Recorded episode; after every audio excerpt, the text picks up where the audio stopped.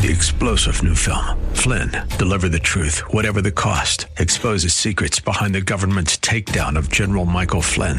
Flynn knew what the intel world had been up to. He ordered the first audit of the use of contractors. This set off alarm bells. He told the truth. He was the most dangerous person for Donald Trump to hire. They had to get rid of Flynn.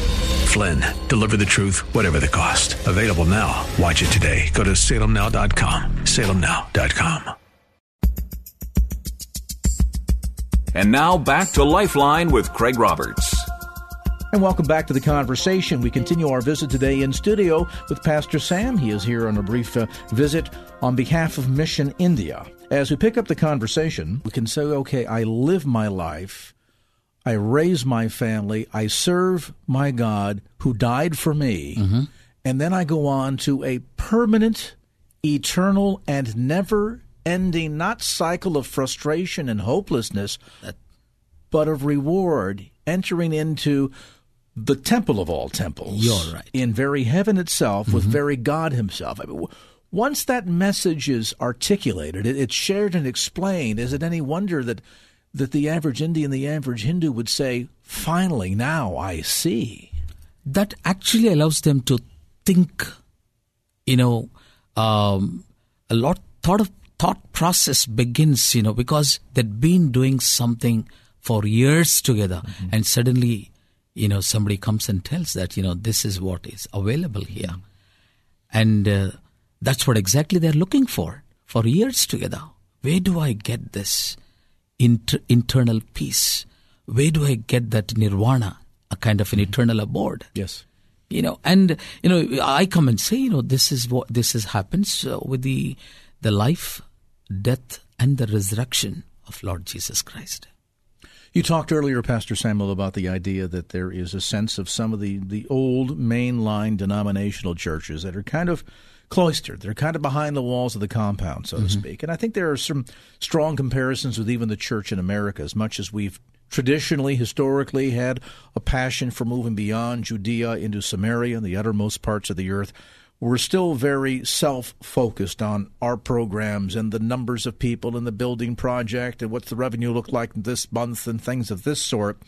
And and yet I'm wondering clearly the message is going beyond the compound that there are churches and evangelists and pastors like yourself engaged in a movement of the Holy Spirit where either because of the efforts or sometimes in spite of the efforts of the church, mm-hmm the Holy Spirit of God is doing something phenomenal in India today, even with some of the stagnation, as you as you suggest.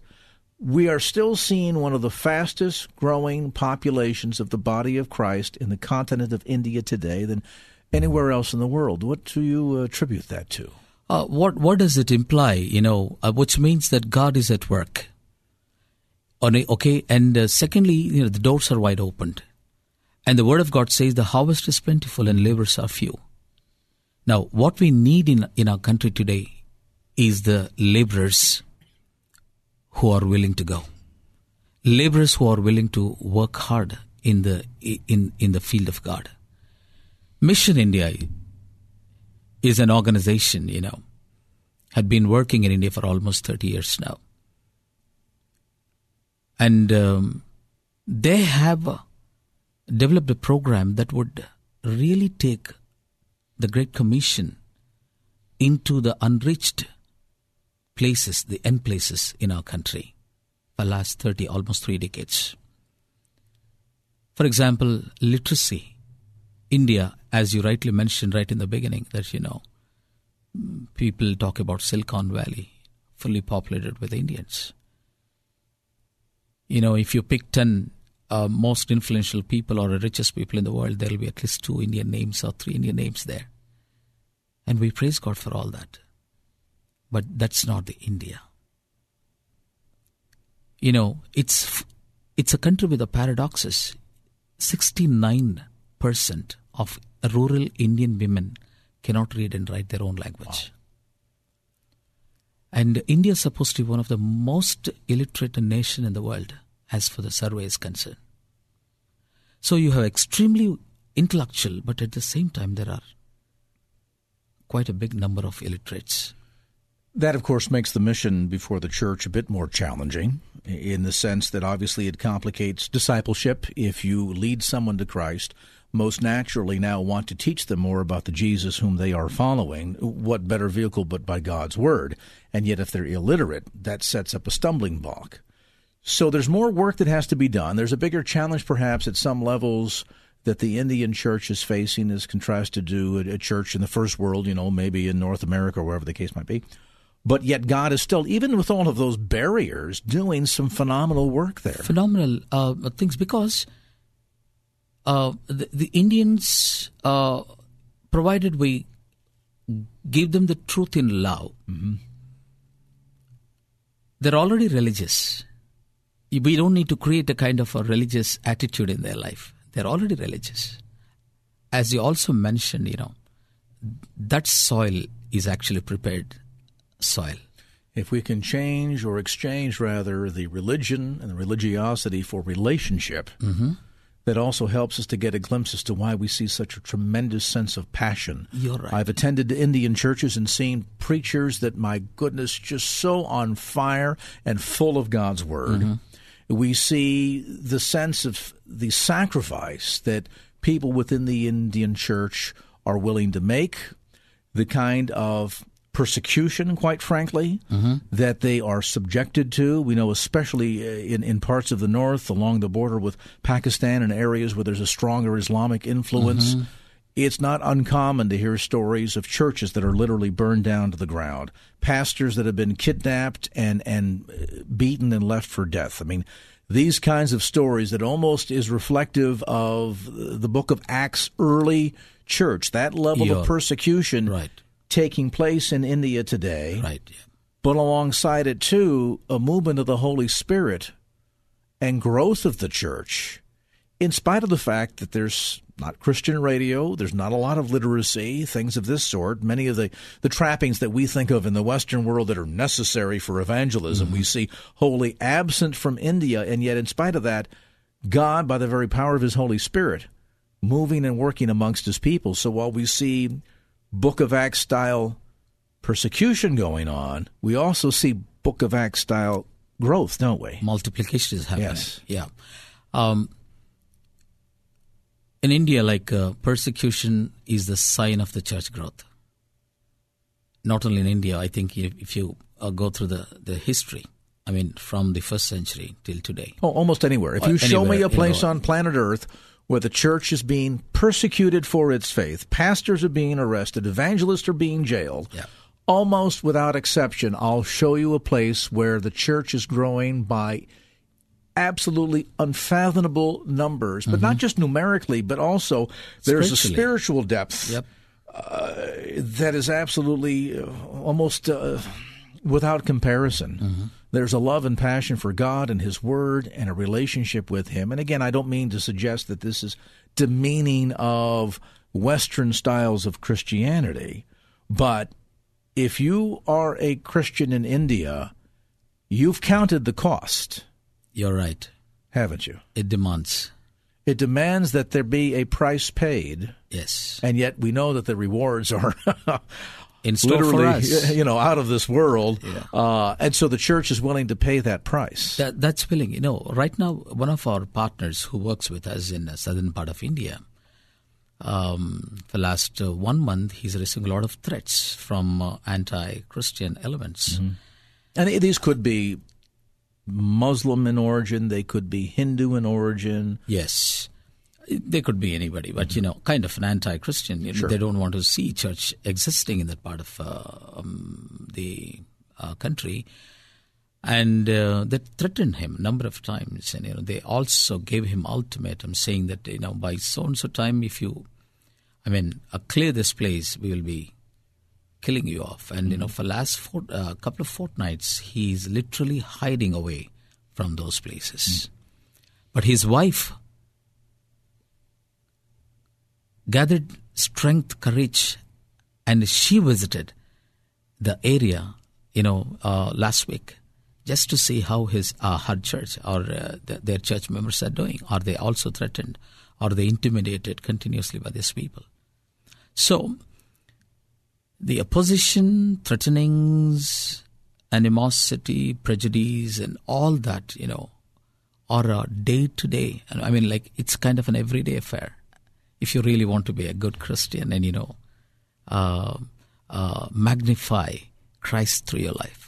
We'll take a brief time out in this juncture in the conversation. We'll come back to more of our look at what God is doing in India today. Our conversation with Pastor Sam from Mission India continues in just a moment here on this edition of Lifeline.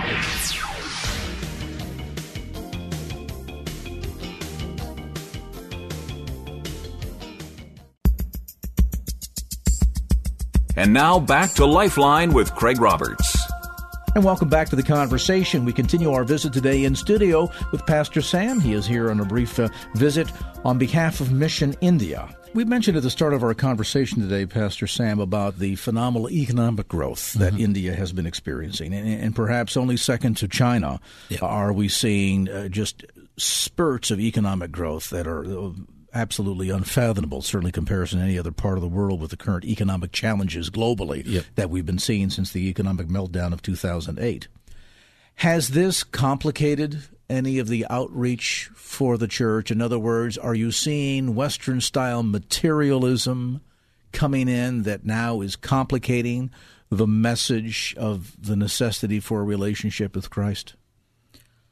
Um, when uh, 2008, you know, when the financial situation gone into volatile um, situation like uh, some of the organizations which are exclusively dependent on the western funding and you know things like that. I was told that you know they have almost come to a close. There are two different kinds of ministry happens in india. One is a program oriented one is soul winning oriented. Anything that is program oriented, you know, once uh, the fund flow stops, they stop. But soul winning goes on and on. And and uh, this may come as no surprise to you, but it's very much the same way here in North America as mm-hmm. well. And you also find the one that tends to be more program oriented is much like the seed sown in the rocky soil. It may flourish for a slight season, or you may see what you think is growth that actually turns out to be a weed. And then the minute a test of a life storm comes along, it's quickly washed out to sea and bears forth no fruit at all. And yet, the one that is focused on soul winning mm-hmm. and discipleship and sharing of the gospel of Jesus That's Christ, true. planting God's word, uh, those are the ministries that not only are planted in fertile soil, they not only survive but they thrive in the That's end. Right. You're right. What do you think um, is the biggest challenge facing India today? Um, there are three uh, important issues actually. Number one is literacy, as I mentioned. You know, that's a, uh, the greatest need in our country today. You know, um, because of uh, literacy, illiteracy, you have uh, poverty because of poverty, there is a spiritual darkness prevailing. And they're all interconnected. If the Indian rural women or men are educated or make a shift from illiterates to literates, there is a possibility of a social transformation, spiritual transformation, and also economical transformation happening. Women are treated uh, as a substandard human being. Even as we've seen, certainly not all of the caste system mm, disappear, but Dis- it certainly has changed very dramatically over the last uh, few decades. Caste system is still existing in some uh, villages, yes. most of the villages in India. Um, you know, uh, but again the education you know it's changing that, things. That, yeah, but you're still noticing extreme degrees of challenges for women. Women, you know, mm-hmm. there are uh, a lot of atrocities are happening to them.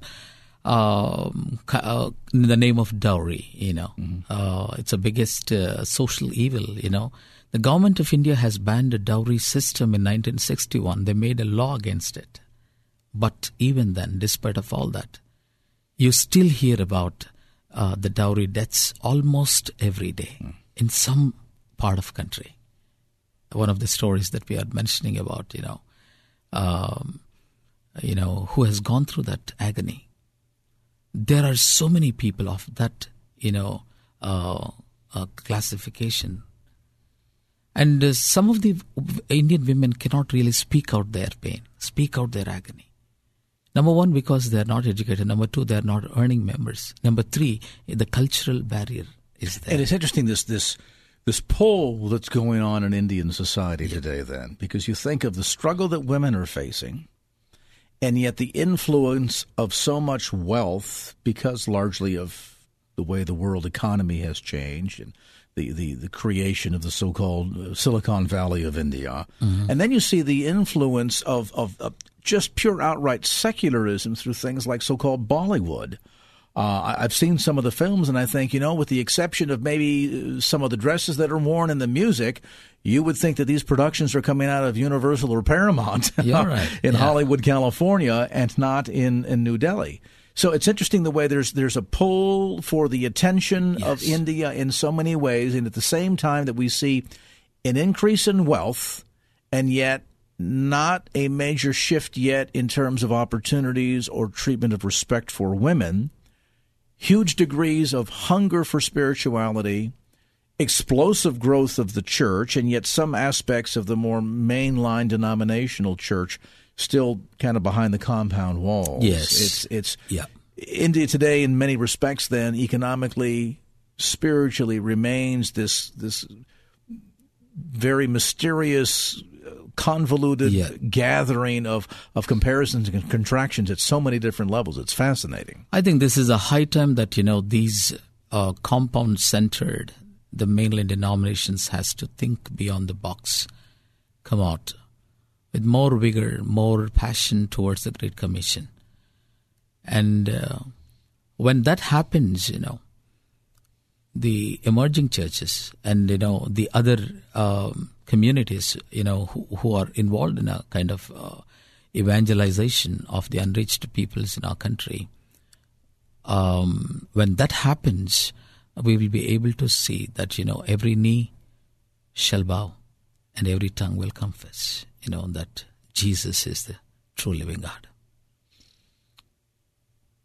Take a moment, if you would, Pastor Sam, and share a bit of your passion with our listeners.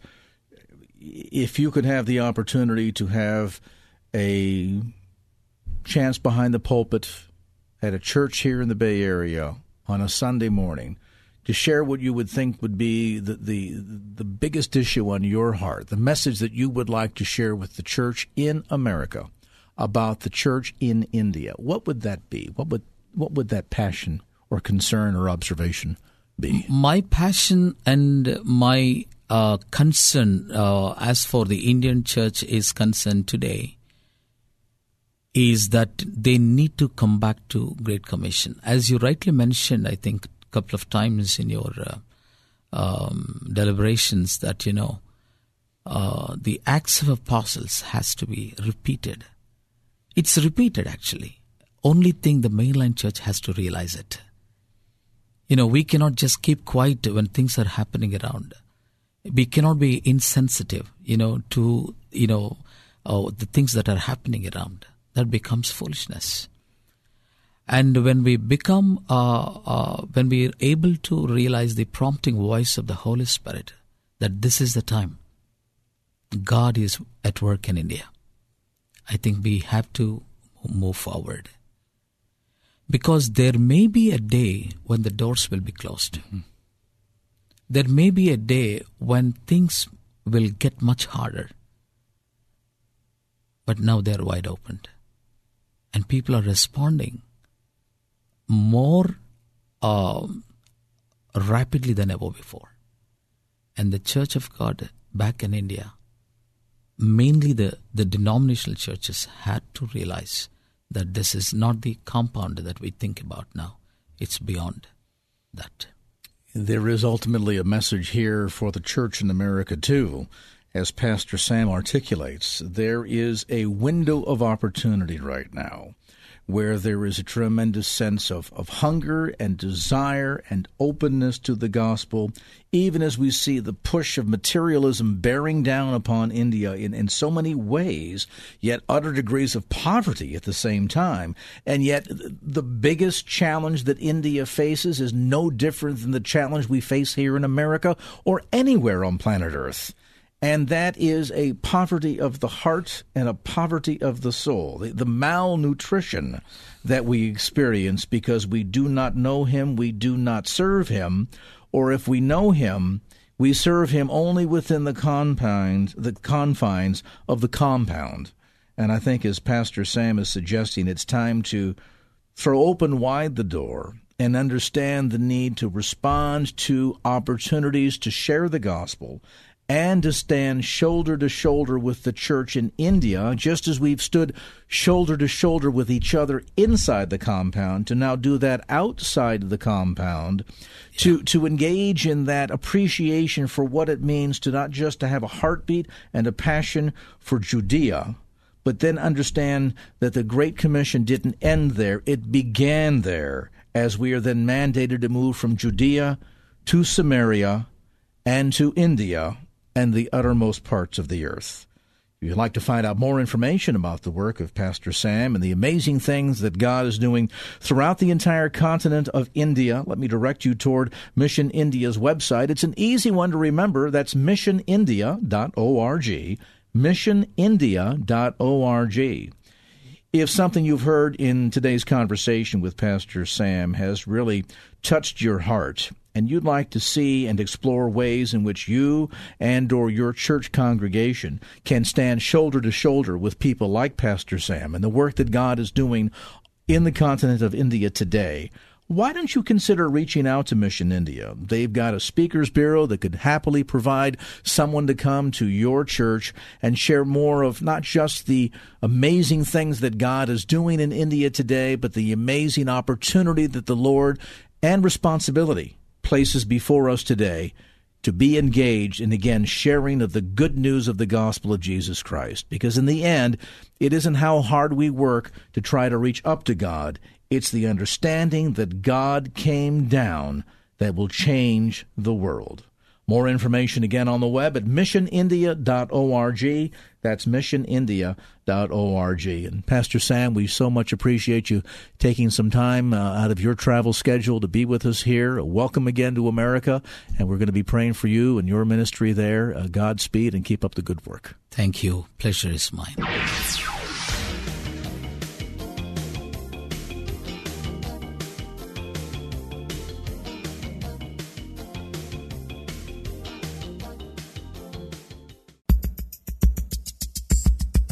And now back to Lifeline with Craig Roberts. You know, you look at the headline news of the last, my goodness, six, eight months or so, and it just seems like no matter where you turn, we're seeing incidences of racial unrest, massacres in churches, economic imbalance, social strife, on and on the list goes. Hard sometimes, perhaps, to see hope and justice and reconciliation in the midst of this turmoil. A lot of people, I think, have concluded that we're, if not in, we're certainly rapidly heading toward the end days. And meanwhile, we wonder, well, what does that mean for us from a faith perspective?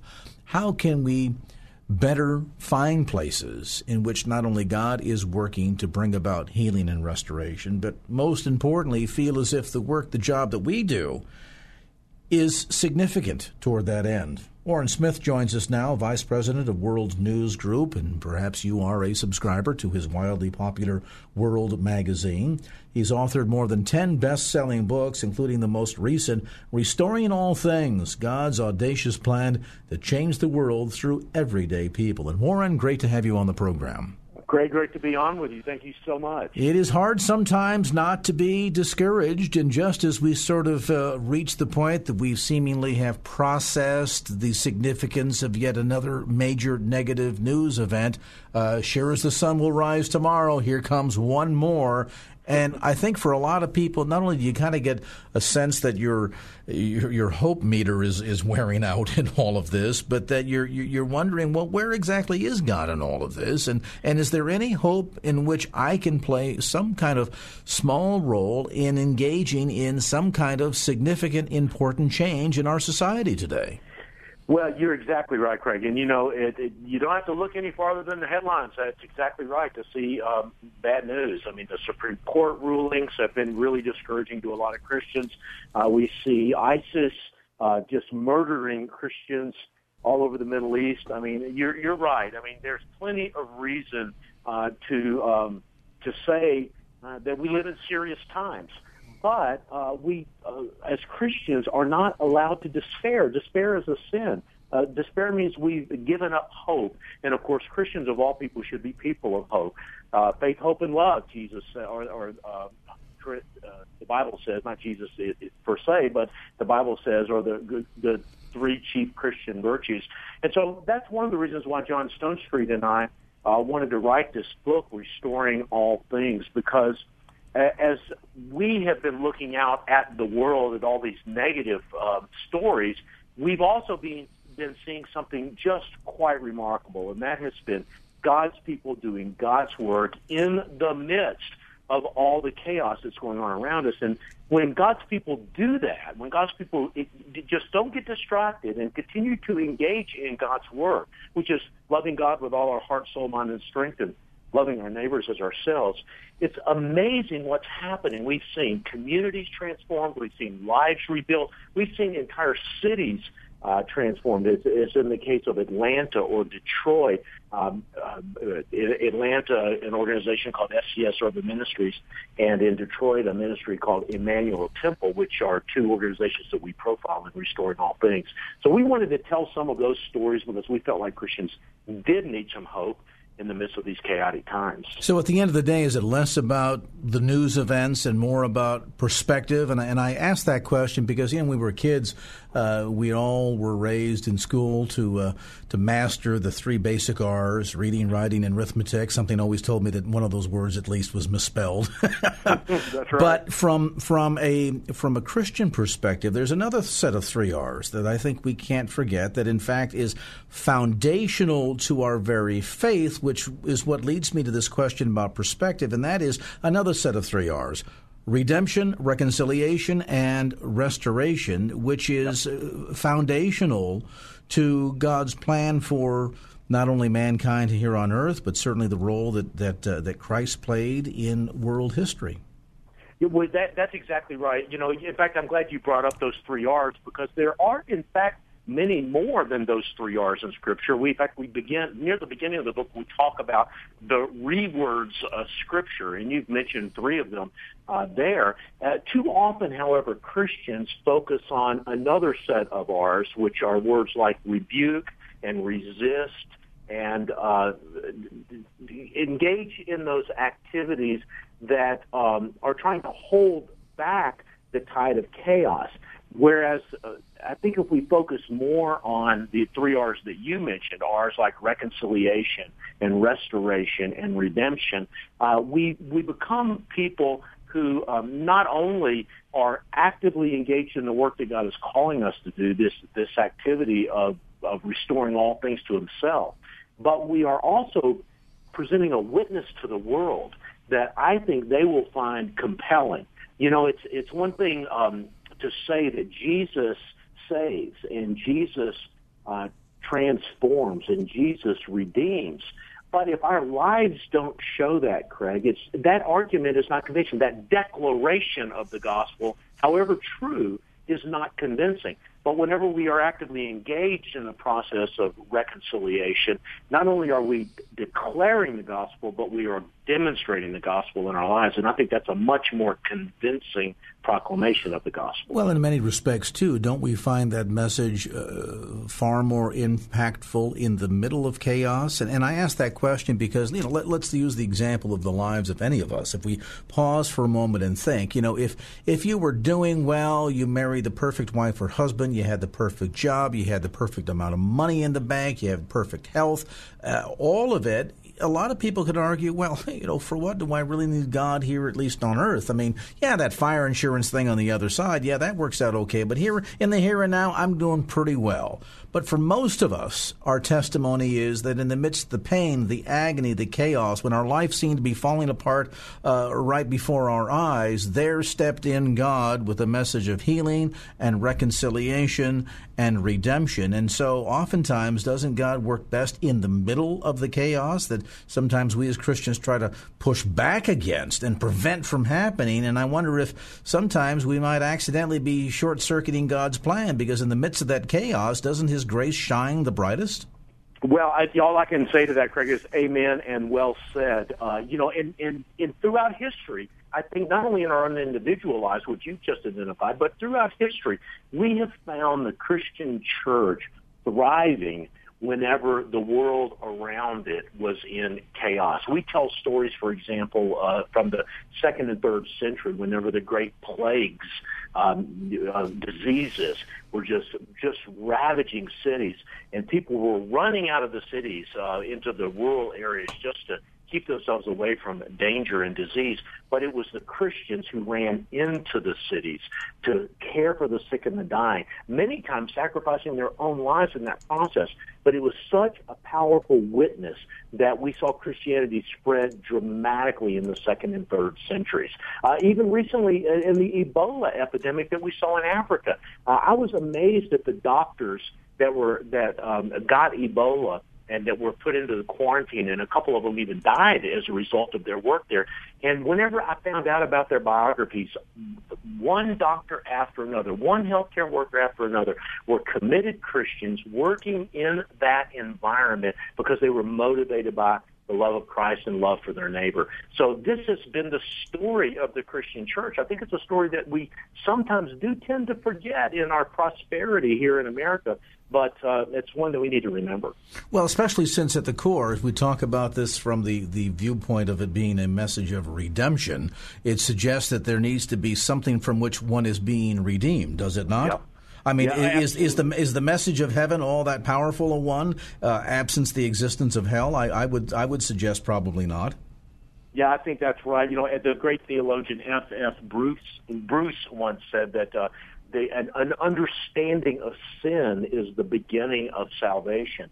And, uh, you know, it's important that we do um, understand that we're all sinners in need of a Savior. And it's, it's awful, also easy for us Christians to get a little self-righteous about where we sit uh, versus our neighbor. But you know, our neighbor, Jesus died for our neighbors, even the one, the neighbor that we don't like. you know, just as much as Jesus died for us. So I think that um, you know what you just said there is such a powerful component of this whole uh, understanding of a Christian worldview, which is that we do live in a fallen world, but that God loves us so much that He sent His Son, and when we accept him as Savior and are redeemed from our own sins, we get to participate with him in this process that uh, the New Testament describes as restoring all things uh, to its former glory. Know, I, I, wonder out loud if sometimes maybe this is not an example of uh, spiritual laziness, maybe even a little bit of spiritual haughtiness.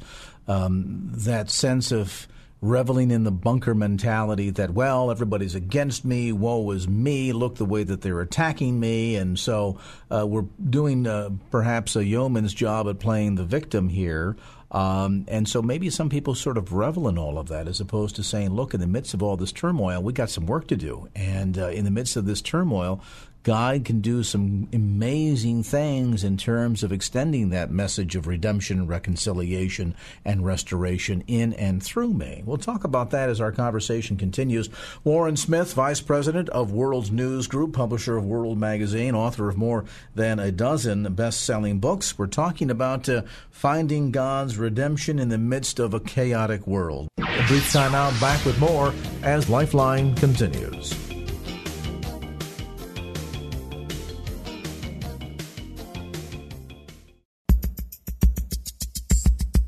And now back to Lifeline with Craig Roberts. Warren Smith, our guest today, Vice President of World News Group. He publishes World Magazine. He's the author of more than 10 best selling books, including the most newly released Restoring All Things God's Audacious Plan to Change the World Through Everyday People. And maybe one of the big operative words in that book title, Warren, is Everyday People. We look, as we intimated at the beginning of our conversation, at the headlines and what's going on in terms of racial unrest, economic imbalance, social strife, all of this taking place. It's it's hard, obviously, uh, and frustrating for a lot of people, and then to maybe overwhelming in the sense that people feel as if, well, you know, they'd like to be involved in being an agent of change and and affecting God's plan for re- uh, redemption, reconciliation, and restoration. But maybe they feel like, well, as overwhelming as all this is, though, isn't my work largely going to be for naught and and, and ultimately insignificant? Well, you know, it's a really great question, and that's why we wanted to tell stories of everyday people, as you said, uh, Craig. You know, uh, John Stonestreet, uh, my co-author, uh, works a lot with Eric Metaxas uh, on the Breakpoint Radio uh, program. Eric has written books, uh, uh, biographies of Dietrich Bonhoeffer and William Wilberforce, who ended the slave trade uh, in Britain in the 19th century. And it's easy to look at these great heroes of history and say, gee, I'm just little old Warren Smith. You know, I'm not uh, Dietrich Bonhoeffer or or um, Eric Metaxas even. Uh, so what can I do? And what we discovered in in our searching around for stories and the stories that we reported in the book uh, were stories of, of individuals not doing great things, but doing small but really important things that had an impact over time. I'll give you a real quick example, and that is look at the life movement in this country, the pro-life movement in this country. Um, Roe v. Wade happened in 1973, 1.3, 1.4 million abortions in this country per year at the peak back a number of years ago. But what we what has turned the tide? If you today abortions, the number of abortions are going down. The younger generation is more pro-life than its parents. That's what public opinion surveys tell us. How did that happen? And, and a part of the reason uh, it happened was because of the pregnancy care center movement in this country. In thousands of communities all across America, uh, men and women have gotten together just to help other men and women in their local communities. Uh, this, this movement has sprung up spontaneously. It wasn't uh, a top-down movement. There wasn't somebody in Washington D.C. or New York City or wherever saying we we need to go uh, formed 2,000 pregnancy care centers all across America. And yet, when we look, you know, 20 or 25 years after that movement started, that's exactly what we what we have. It's it's Christians imitating other Christians doing good work, which has caused the pregnancy care center movement to spread across this country and has created what we like to call this army of compassion that that says to the world, you know, Christians are willing to put their money where their mouth is yes, they they are engaged in pro-life activism. They are in, maybe engaged even in protests from time to time, but that's not all they do. They are also really caring uh, for men and women in crisis situations every single day in thousands of communities across America. It's made a huge difference in the life uh, issue in this country, and I think that kind of a movement could make a difference with poverty. It could make a difference with marriage. Uh, and uh, we, the good news is we do have that one model. Uh, the other news, I won't call it bad news, but I'll call it the other news, is that we still have a whole lot of work to do. Well, and you know what strikes me about even that example that you just shared, Warren. Um, many people have often heard the story that from space, one of the more spectacular man-made um, edifices or, or uh, items that can be seen from space is the Great Wall of China. And, it is from photographs that perhaps you've seen a, a, an amazing sight to behold from so many miles up. And there you can very clearly make out the wall snaking its way uh, through that section of China. What's ironic about this, uh, that is, having seen the wall, been on it, walked on it, uh, it, it is enormous. It is breathtaking. It is an incredible uh, work of, of feat, to be sure. But you know what it's made up of? Individual small bricks. Yep. Any one of yep. those bricks by and of themselves would not even be a speck on planet Earth that could be identified from space. But all of those bricks assembled together creates this incredible edifice that has such an Im- impact that it can be seen from space. And it, and it, it, it dawns on me, Warren, that much the same is true of our efforts here. That you know, none of us singularly are going to calm racial unrest or uh, you know bring about uh, fairness in in economics or uh, settle social strife of uh, singularly on our own, but together doing a lot of small things together can really equal doing something great and tremendous that can have unbelievably large and eternal impact, can it? Well, that's exactly right. And you know, the thing that we do doesn't even have to require a lot of time, money, and energy. At the end of Restoring All Things, both John Stonestreet and I tell a story out of our own lives that kind of make the point of the book. John tells a remarkable story of when he was a high, in high school uh, uh, he uh, had it, it really because he'd been cutting up in school. His teacher made him visit an older woman, a sh- what we used to call a shut-in, uh, and uh, as punishment for, for cutting up in class. But so John visited this woman who at that time was in uh, probably seemed ancient to John, was in her 70s or even early 80s, and they just spent 30 minutes together, maybe an hour together. And John saw this woman a couple of years later, and and John said, "Do you remember who I am?" And the woman said, I have been praying for you every day since we first met. And that just the woman's praying for him and then telling John that she had been doing that, that she cared enough about him to, pray for him every day. John will tell you today that that changed the trajectory of his life. In my own life, I've got a story of my father who served in Korea. He was not a Christian believer whenever he was a 21 year old infantryman on Heartbreak Ridge in Korea but a Salvation Army worker whose name my father does not know, whose name is completely lost to history, uh, ministered to my father at a time of great need in his life. My father didn't become a Christian until 10 or 15 years later but he always remembers the the act of compassion by this unnamed Salvation Army worker has been having been a defining experience in his life and leading him ultimately to Christ, which of course changed the trajectory of my life and my children's lives. We don't know how God is going to use our availability. Uh, it's not about our ability, as the old saying goes, but it truly is about our availability. Our job, our goal, our responsibility is just to be obedient and to let the Holy Spirit work from there. And I, I think that uh, great things will happen. In the Absolutely, and of course, through that act of obedience, uh, Warren can come uh, God executing on His plan for redemption, reconciliation, and restoration.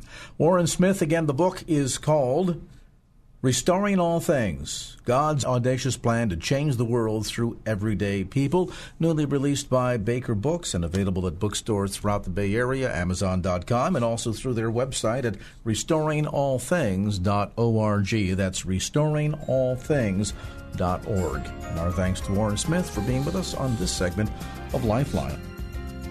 Well, that's going to do it for this edition of Lifeline. Thanks so much for being with us. And if there was anything you heard on today's show that you'd like to hear again or share with a friend, grab a copy of the Lifeline podcast. Simply log on to kfax.com. That's kfax.com for the Lifeline podcast. Our producer is Wanda Sanchez. I'm Craig Roberts. Till next time round, remember just don't keep the faith, get out there and share it, and make it a great evening. So long. Opinions expressed in the preceding program do not necessarily represent the views of the ownership, staff, or management of KFAX. Copyright Salem Communications, all rights reserved.